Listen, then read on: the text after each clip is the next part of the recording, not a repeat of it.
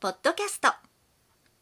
車の運転はこの一言でうまくなる。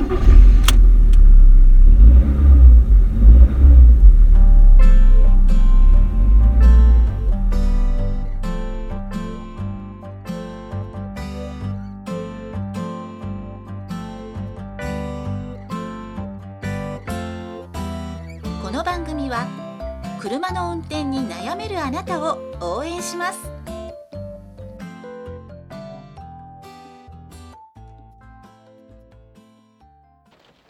こんばんは、佐々木隆二です。今日も再生していただきありがとうございます。この番組は運転に自信のない方が少しでも運転してみようかなという気になってもらうための内容をお送りしております。気温はそれほど寒くないんですけど、雨の降りしきる神戸市北区からお送りしております。私が仲良くさせていただいている天野真也さんという方の番組、天野の車の文句は俺に言えという番組の中で先日のカーナズキというイベントのトークセッションの様子が流れておりましてで恥ずかしながら私のパートも流していただいておりましてそこで思ったのが非常に私のことをすごいよく言ってくれて本当に身に余るほどよく言っていただいて恐縮と言いますかむしろありがたかったのは私の方でこういうふうな番組車に関する番組を長く続けるっていう方がなかなかいなくて私はこれを始めた時って結構まあジャンルは違うんですけど同じような感じで一人語りのポッドキャストっていうのはすごい多かったんですね。その時のイベントといいますかセミナーでポッドキャストをやりましょうみたいになったのがもう3年ぐらい4年ぐらい前ですかね。であったんですけどどんどんどんどんやっぱりやらなくなっていく。それはやっぱりわかるんです。そのこれを喋ったからといって反応がすごい返ってくる感想がバンバン返ってくるっていうことはまずなくて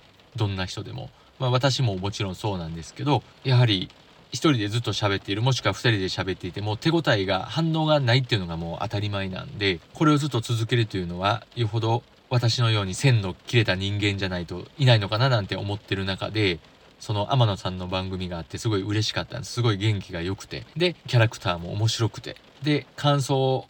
待ってますということですからちょっと LINE で感想を送ってみたところすごい喜んでくださったのを今でも思い出します。でそのトークセッションの放送なんか聞いてもすごく音も綺麗でやっぱりその PA といいますか音響設備に見識の高い福永淳さんがついているというのもあってすごい聞きやすい放送になっていますから、ぜひ今週号といいますか最新号ですね、を聞いてみてください。概要欄にリンクを貼っておきますので、私のこの音声を聞いてくださっている方にはぜひ聞いていただきたいなと、まあ、今回の内容だけでも聞いていただきたいなというふうに思っております。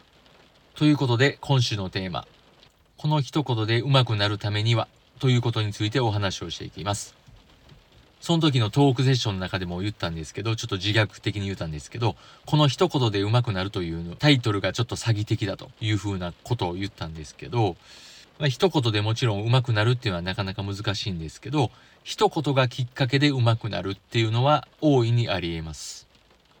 で、今回はそういうふうな、まあ一言でこれを気をつけたら良くなるよというのをお話ししたいと思います。まず最初に結論を言いますと、所作を丁寧に行うということになるんです。所作というのはまあ動き動作ということなんですけども、例えば車の運転というのはダンスとか踊りに例えられる時もあります。両手両足、全身を使うような動きですから、ダンスと共通しているところもあります。踊りと共通しているところもあります。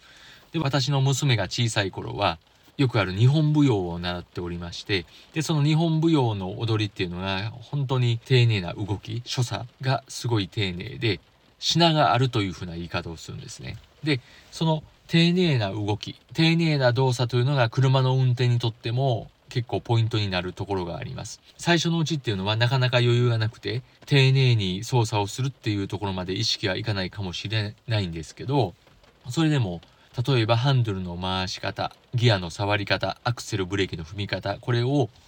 丁寧にする。言い方を変えると、言い換えると、音が鳴らないようにするということです。例えば、ハンドルを回すときに、ペタペタ持ち替えるとか、バンバンちょっと音が聞こえるぐらいにハンドルを持ち替える。ハンドルを叩くような動きをするというのは、やはりあまり良くなくて、そういったところ持ち方から丁寧にすることで、操作の仕方も丁寧になっていきます。同様にアクセルブレーキも同じことが言えまして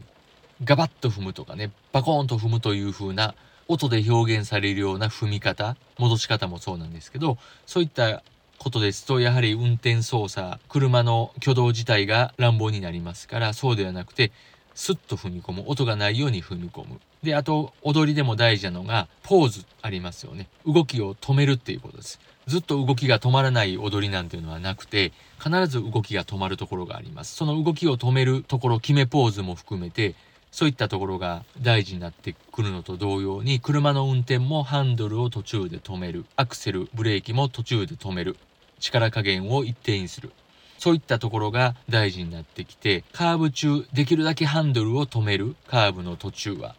ように心がければいいですしアクセルブレーキも一定の強さ特に止まる時のブレーキ踏む力動力と言いますけど動力一定のブレーキでずっと踏んでいけるようにできるといいです。踏み始め緩くてだんだん強くなって最後緩くするということよりも踏み始めはまあももちろん緩いんですけど途中でグッと踏んだ時の力加減というのは一定にする。だんだん強くするとか強めたり弱めたりするのではなくて一定の力加減で踏む。